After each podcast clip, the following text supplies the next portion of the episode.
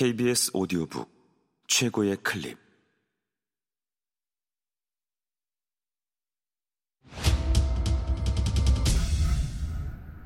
KBS 오디오북.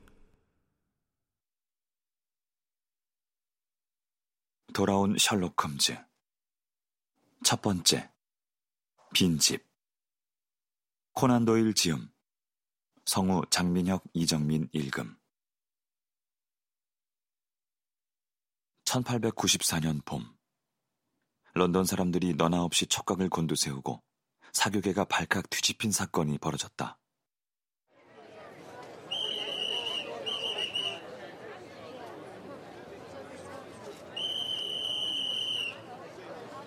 너무나 기묘하고 불가사의한 상황에서 아너러블 로널드 아데어가 살해된 것이다.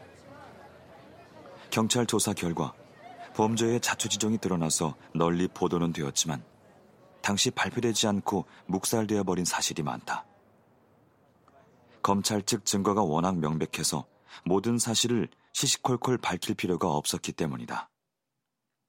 거의 10년이 지난 지금에 와서야 나는 주목할 만한 이 사건에 잃어버린 고리를 끼워 맞춰서 그 전모를 밝혀도 좋다는 허락을 받을 수 있었다. 이 사건은 범죄 자체도 흥미진진하지만 상상을 불허하는 후일담에 비하면 그것은 약과가 아닐 수 없다. 내 모험 가운데 이보다 더 나를 경악해 한 일은 일찍이 없었다. 오랜 세월이 흐른 지금까지도 이 일만 생각하면 사뭇 등골이 오싹해지면서 또다시 기쁘고 놀랍고 도무지 믿기지 않는 심정이 오롯이 북받쳐 오른다. 범상치 않은 한 남자의 생각과 행동 거지를 내가 이따금 회고해서 이야기 보따리를 풀곤 했던 것에 얼마간 관심을 보여준 독자들께 먼저 말씀드리고 싶은 것은 내가 아는 사실들을 진작 털어놓지 않았다고 해서 나를 비난해서는 안 된다는 것이다. 그가 적극적으로 내 입을 막는 일만 없으면 나는 이야기 보따리 풀기를 으뜸 가는 의무로 여겨왔기 때문이다. 그런데 그가 마침내 금지를 풀어준 것이 바로 지난달 3일이다. 다들 아시다시피 나는 셜록 홈즈와 아주 가까이 지내면서 범죄에 큰 관심을 갖게 된 터라 그가 실종된 후에도 언론에 공개된 여러 사건들을 늘 눈여겨보지 않을 수 없었다.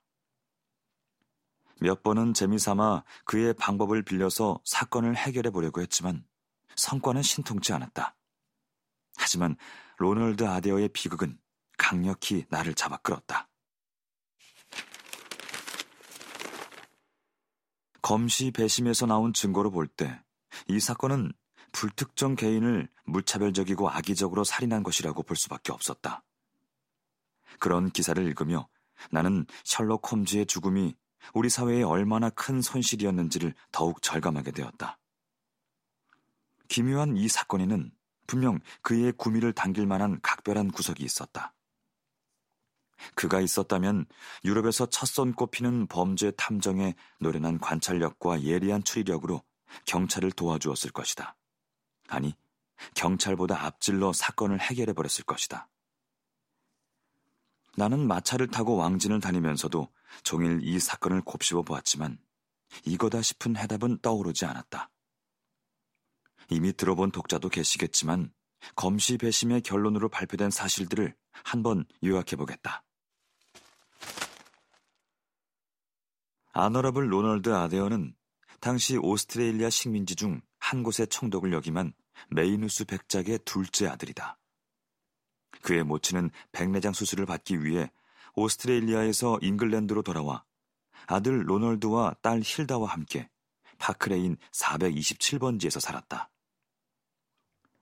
젊은 로널드는 최고위층 사교계에 드나들었는데 알려진 바로는 적이 없고 특별히 나쁜 버릇도 없었다. 카스테어스의 에디스 우들리 양과 약혼을 했다가 사건 몇 달 전 합의 파혼을 했지만 그 일로 인해 무슨 앙심을 품은 사람은 없는 것으로 보인다.